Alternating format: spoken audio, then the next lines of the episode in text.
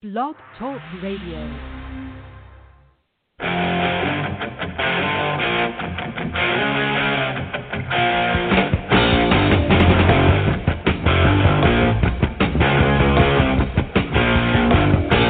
Slow down, touch your life.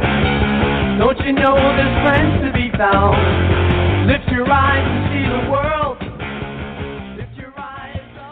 Welcome to the Sunbury Press Book Show, sponsored by Sunbury Press, publisher of books to the book trade under 11 different imprints, sold worldwide wherever books are sold. I'm your host, Lawrence Knorr, and today we have author Penny Fletcher. Penny Fletcher won more than 30 press awards while working for Media General Communications and Sunbelt newspapers in Tampa, Florida. She has edited more than 300 books and her own editing. She has her own editing and coaching business. The author of both traditionally and self published books, she has also taught fiction classes locally in Tampa. She counts her biggest accomplishments as having started, or helped to start, I should say, two shelters for abused women and working in organizations for justice and equality, while her main interest has always been the study of world religions and the miracle workings of God. A widow, she is the mother of seven, counting two stepchildren and an adopted biological granddaughter. For Sunbury Press, Penny is the author of the upcoming book, True Stories of Help from the Other Side, under our Ars Metaphysica imprint. Penny Fletcher, welcome to the Sunbury Press Book Show. Well, good morning. Thank you for having me this morning. So, I'm glad to be here. yeah, we're we're very happy to have you. I apologize about last last week. We had to reschedule, so but we're getting it in this week. And uh, anyway, I've been looking forward to this one for a while. The uh, the subject matter of your book is, has always been of interest to me. Uh, maybe you could talk a little bit about that book. What what brought you to writing this book, uh, True True Stories of Help from the Other Side? I did not write this book while I was still a practicing journalist because this is a subject that a lot of people just poo poo. A lot, though, I think uh, things have happened to me since I was a child, and I have made notes of these things that have happened, experiences. And I have talked with so many other people belonging to metaphysical societies and different things that I have made notes my whole life. But I didn't want to write it as long as I was writing news because people have enough bad things to say about the news, and I didn't want to get metaphysics in there with that. However, metaphysics will soon be dead because science is proving every single thing that is happening. Quantum physics has brought metaphysics to a whole new level. Um, um, let's say epigenetics, for example, in quantum physics. That means that uh, genes can be changed by, by praying for them. It's been proven by medical people. So now that I'm no longer a journalist that has to prove things, I can talk about all the things that have happened to me that would never have happened to me without help from the other side. And when I say the other side, I mean another realm that we are all capable of seeing and feeling. Now, this, when you say the other side, um, I'm wondering if we are talking in the sense of spiritual beings, or are we talking about just an energy, or maybe just that the universe is different than how we day to day perceive it through our normal senses? Or is it kind of all the above? Uh, it's kind of all the above. Now that science has proved that there are eight realms, now they've proved eight. The Bible says 10. I believe it's either 10 or 12. I don't have to know. But I have looked at that and I have seen into something that is not of this world. Um, I've felt it, I've heard it, and I've seen into it two specific times. So And I'm maybe not alone. maybe you could uh, let, let's kind of bring this a little closer to home for some people. Uh, we'll get into the details of some of the things you've seen as far as this other other world or however you want to describe it. But let's talk about maybe events in your life. Like everybody has things that happen in your life that just they they're it's, they're hard to explain. It's like what were the odds of that happening or you know somebody calls uh, when you're thinking about them, or uh, you know, just odd coincidences, for instance, is usually where people start to notice things out of the ordinary, we'll say, or things that are maybe beyond uh, normal statistical probability that you, that you would expect in the physical world. Uh, I know that that's sort of your entry point into this. Maybe you could kind of take us through some of these experiences and gradually, you know, as they escalate in your your experience. All right. Um, I call these things synchronicities. That is the same term that's used by most people that practice or believe in any form of metaphysics. Uh, my, I started my stories in 1951. Now, this is probably the most hard to believe story that I wrote, and I almost didn't include it in the book because of that. But um, since I started the book, I read something by Ruth Montgomery called Strangers Among Us, where many people, many people remember their entry point into their body. I remember mine perfectly. I was in, it had to be either the third or fourth grade because of the, oh, I'm sorry, the second or third grade, because I only went on a bus to school during kindergarten and first and the beginning of second grade.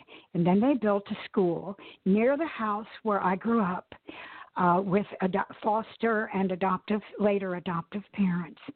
And so it had to be during that period. I remember putting my foot on the first step of the bus and putting a hand on the pole. And all of a sudden, I was heavy. I was somewhere that I hadn't been before. And I was shocked. I opened my eyes and words would come to me sit down, sit down. And I realized, I looked at my hands and I looked at the people on the bus that I was somewhere new. Why wasn't I doing what I had just done? Oh, what was that? What was that? All I knew was that I had been lighter. I had been somewhere else. I have since then found out and studied, but I, I waited four years, 40 years to look into this. And then I tripped up on this book, Strangers Among Us, and found out how many people remembered coming into a body from another place. That was 1951. I was born in 1945. So this this body was entity was born in 1945. So I'll 75 in about two weeks. Um, I told that story. It's the only one that I can't prove. I went on from there in the book about being 12, and my adoptive mother and I were at a nursing home where she had had to put her mother, and the book is kind of funny because of the things that we had to put her in there for. I mean, she burned up a, a electric percolator on the stove and different things. They're trying to take care of her at home, couldn't. Right. But before she died, her arms were all gnarled and lumpy, and she was old. But as she died, she got light and bright, and then she was old again. Just a second. Now, I saw this later. I'm going to really jump on this one because I can't go through each story. But when my father in law was dying, he had lived with us for the last year of his life. He had cancer. And my late husband, Bobby, uh, I, I just loved his dad. And um, he had hospice. He wanted to die at home, but we were all at work, and another family member was there and had called an ambulance. And when I got to him, he said he whispered to me he said you know i don't want to go and i i i knew but my husband is the one with the power of attorney and he was a commercial fisherman he wasn't there so he ended up in the hospital grandpa ended up in the hospital and um he said in the emergency room to me he said pray for the baby well, later on that day, I saw that from where they had brought him in, he could not have seen that there was a baby in the next cubicle. that was dying. Uh, they took him up to a room. Fortunately, my sister in law, Betty, showed up. And she and I were standing there across the bed from each other. And then my husband came in, and he had the power of attorney. So they did not hook up Grandpa to any machines. My husband went for just a minute out into the hall to calm people who were gathering and crying. And Betty and I stood facing each other across the bed. What happened then? All I can explain is that the room changed. Everything got to be silver and sparkling, and I couldn't see her anymore. He sat up in the bed and he had not said a word for hours. And he put his arm out in front and he said, Mama, and dropped back on the bed with his head on the pillow. And I couldn't even see Betty. I couldn't speak. I couldn't say anything. And then it cleared. And we were staring at each other. And she said, Could you hear it? And I said, Didn't you see it? She said, I heard angels. They were singing. Huh. And I, I said, No, I didn't hear anything. I couldn't see anything. It was all silver. And I just cry every time I tell the story. And there's a couple of other ones I cry for too because I get bumps all over me because I know that the angel that was there is here when I talk about it. And he had died, and we saw that he went because we saw a change. That was the first, oh, before I even I jumped ahead a little bit. I was in my office in a newsroom, and I heard the words in my head above each ear. And I have heard these words twice, and both times someone was dying in my house. And the words were exactly straight home. Now, when Grandpa was there, I was right in the middle of a news story. I mean, there was no reason for me to leave. Right. And I got up and I went straight home. And that was when they were putting him in the ambulance and he was whispering to me, Please, I want to stay home. Tell me about the that voice that time- said "Go straight home." What did it sound like? It sounded like I call him the commander. It was not Uh-huh. like my angel that I spoke with in 1987 that I actually saw. That was one of my guardians. This is who I call the commander. I don't know who it is, but there was someone dying in my house later in 19 in 2018, which I won't mention the details of because of the family, but it was an overdose, and I heard the same voice, and I was out shopping, and I had been gone all day, and I heard I had just gotten myself a hot dog at a convenience store, and I was putting the mustard on it, and I heard go straight home and I went home, and I had he was already cold, and I Wow. called the EMTs, and they said he's probably gone, but we're going to try. And they did. They they said he wouldn't live all night, mm. But he did live. So both times when I heard "Go Straight Home," it was the same voice above each ear inside my head. It was not something from the outside and it was not my voice. It was a male voice. Can I can I stop was- you right there just for a second? Oh yes, I have to. I just have to interject here when, as you're telling me this because I'm having a, a wow moment for myself, and I know we're not in the same room, so you can't see my expression, and we're not doing a video. but I just want to tell you a little, just a 30 second anecdote. Very positive experience for me. I'm sitting in a pizza place with a buddy having lunch some years ago, and a woman walked by and that commander voice that you described i'll i'll use that terminology because yeah. i heard a male voice almost like a james earl jones is how i tell it now but it was it was definitely not my own inner voice it was a voice from somewhere else and it said simply you will know her and i thought why on earth would i hear something as silly as that why wouldn't somebody say you're going to date her, you're going to marry her, you're going to ask her out, you're going to do this, you're going to do that? No. The first time I see this person walk in front of me, I hear this voice you will know her. And I thought, this is the freakiest thing that has ever happened to me, especially sitting out at lunch with some friends. So I've never forgotten that. Turns out, through some serendipity, that woman and I ended up getting together and we've been married for 10 years, and it's the best thing that ever happened to me. But it's just weird. So well, I know about this commander voice. I yeah. think I've heard it once, and I don't know anything about where it came from or why, but uh, maybe you can enlighten us on that. Well, I hear people when I speak, when I talk. I've spoken in a couple of church groups and different things, and when what they say is they hear things like "Don't take that plane," and sometimes it's just a feeling. A lot of people get "Don't take that exit," uh, but sometimes it is the audible voice, and it has been described as the commander before. And I think I will use your James Earl Jones because that is very, very much what I heard. Okay. Um, unlike the guardian angel that I spoke with in 1987, I've jumped around here, but um, that was an entirely different thing. And that was also something that I can't forget. That is in the book.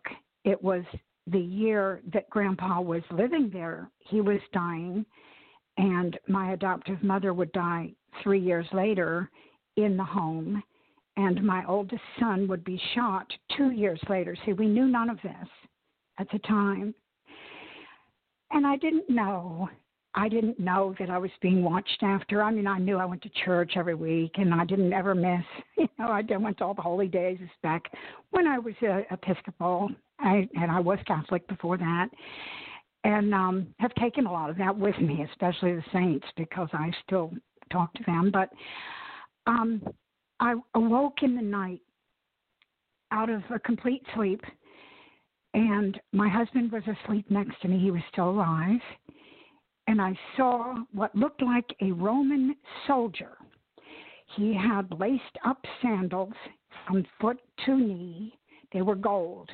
He had on a helmet. I mean, it looked like a soldier.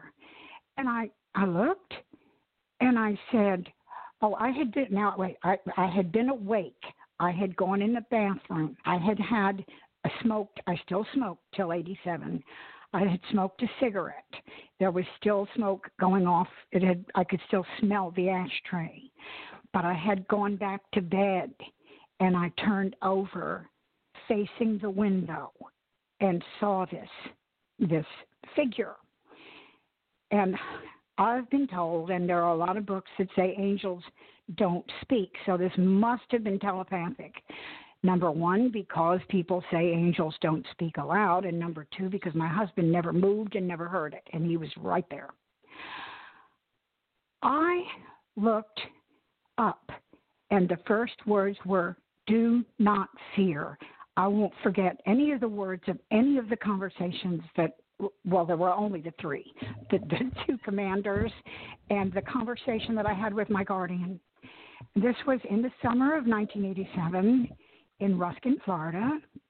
And I turned over and I saw him standing there. And I said, He said, Do not fear. And I brazenly said, Who are you? And he said, I am your angel. And I, said, What is your name? And he said, Gapethek. Now, I'm not sure if it was Gapethek or Gapethek but I wasn't I wasn't sure then, and of course it was the middle of the night, and I wasn't going to push it. He said to me, he said, "Have faith. I am going to shake the tree." Oh wait, I uh, okay, jumped again. I asked his name. I wasn't sure whether he said Gapethek or Gapethek which I've looked up in angel books since. And once a priest went a long way out on a limb and said maybe it had something to do with agape, gape. No, he said it was uh, the name he gave me, and I've never been able to find it anywhere. And he said, I am going to shake the tree. Have faith, and you will remain standing and he disappeared. And I thought he meant my family tree because I mean I didn't know who my parents were. I was adopted through a foster family, and I had had children, and I now we had all these people around us, and that was all I could think of immediately when he said, "I will shake the tree." Thirty years later, thirty years, there's Cindy Castello, who comes from Puerto Rico, and she is what I would call psychic because she has seen and talked to people. Um, and and they the things that she has said meant so much to them that um, they they were true and could be proven. She said to me one day we were in a spiritual meeting. We were having those kind of prayers and kind of hands-on praying, and but every once in a while she'd get a message. And um, um, she said it was for the fruit. Looked right at me. I said, What? She said he shook the tree for the fruit. And immediately I knew that was my answer from 1987. He wasn't shaking the tree, he wasn't causing a problem, he wasn't making things shake up. It was for the fruit, it was for my belief, which strengthened every single year following that due to the things that were happening. Now, had you told her the story about him, about shaking the tree, or did she just come at this no. out of the blue? That came out of a clear blue in front of at least 15 other women. Yeah. Wow. That's that's a yeah. pretty strange pretty strange occurrence, I'll say. Wow. Hey, we are yeah. uh we we are really burning through the time here. We have about eight minutes to go, so we could probably talk all day, as you said before we got on. And I know we definitely want to have you back once the book is released, and we can delve into this some more. But um, maybe uh, you know it's about help from the other side. Are there some instances where you received oh. assistance, maybe besides just being warned to come home, or you know maybe oh, yes. just give us a couple anecdotes uh, about that? Real fast. I had, I did not know who my parents were. I had no idea who my family was. I had a sealed adoption. After my first baby died, I was curious as to what was in my background. I mean, she died of SIDS. There didn't appear to be any problem with the pregnancy. So I was asked, and I, I had no answers to any medical family questions. I started looking into my adoption, and I did get a, a judge to agree to open my records, and they were empty. My records were my the folder was empty. There was nothing there. About six months later, I received something in the mail from a woman named Bonnie Petrula, and she said uh, there was a letter in there that gave me one thing my birth certificate. That gave me names. I started on the phone. I was in my early 60s, probably, no, late 50s. And one thing after another, I mean, how do you find people that have been dead for years? Both my parents were dead in their 50s, but I didn't know that then. Things started turning up. I have a whole list in my book, and I don't have time to tell you now. But one thing that showed up. I was in the newsroom. I thought I had all my answers to who I was. And I had found a stepbrother who sent me pictures of my mother and all kinds of things by then. But I was in the newsroom and I still didn't know the circumstances of my adoption. And a woman called me from New Jersey, from the, the Department of Health, and she said, My name is Joanne Johnstone. See, I say I can prove these things, and I can. And she said, Are you sitting down? And I said, Yes. And she said, I have your entire adoption file. I have the pre um, the, everything that was done. I have all the paperwork, including notes from your birth mother trying to find you in 1969. She said, Do you want me to read you the note? I said, No, just send me everything. And she did. Now, how did a 55 year old file turn up in an office that had been combined from about 10 or 15 different little agencies into a state agency turn up in Joanne Johnstone's file when I needed my adoption papers. Yeah, that's uh, that's pretty amazing. So, was there a an obvious in the end, like a chain of custody, like the records were combined and combined and moved here or there, or do you think it was just somehow a folder showed up on somebody's desk one day? There was no chain. She just found it in a file box. There was nothing. It was just Wow. there. I had something else similar to that happen in a bank, but I don't think we have time to tell anymore about that stuff, do we? well, we have we have about so. four minutes. I I think uh, I think I'll try to reel you in a little bit here, and we'll just talk about at a high level. Um, you know what your plans are. Book is finished, and you you we want to get it out. You had mentioned Edgar Cayce. Uh, maybe you could talk a little bit about what you're going to do there with their organization. Well, they have the ARE, um, the Edgar Cayce um, uh, Advanced Research and Enlightenment in Virginia Beach, and they have big conferences there. I know one woman there; she's taught blind blind people to see through their third eye. They do things like that, and um, I want to try to to get some people from there. I want to try to. Um, one thing I want to do is to get other people's experiences to me for a book too, because every time I tell someone an experience, they have one back. And I, I, I've talked to people at the Metaphysical Society in Sun City Center, which is a big retirement community near me, and I go there just every chance I can. And a lot of those people have had experiences as well. And so I want to hear other people's experiences and write them down because these things are happening, and I can't think of a time in history that the United States has needed more, more solid evidence that the angels and God are here. They're here to help us, and we have to ask and we have to listen. Oh, that's very good advice. Um, we are all but out of time. Uh, once again, I, I want to thank you for for dropping in today online here on our program. We've been talking to Penny Fletcher, the author of. I set it aside.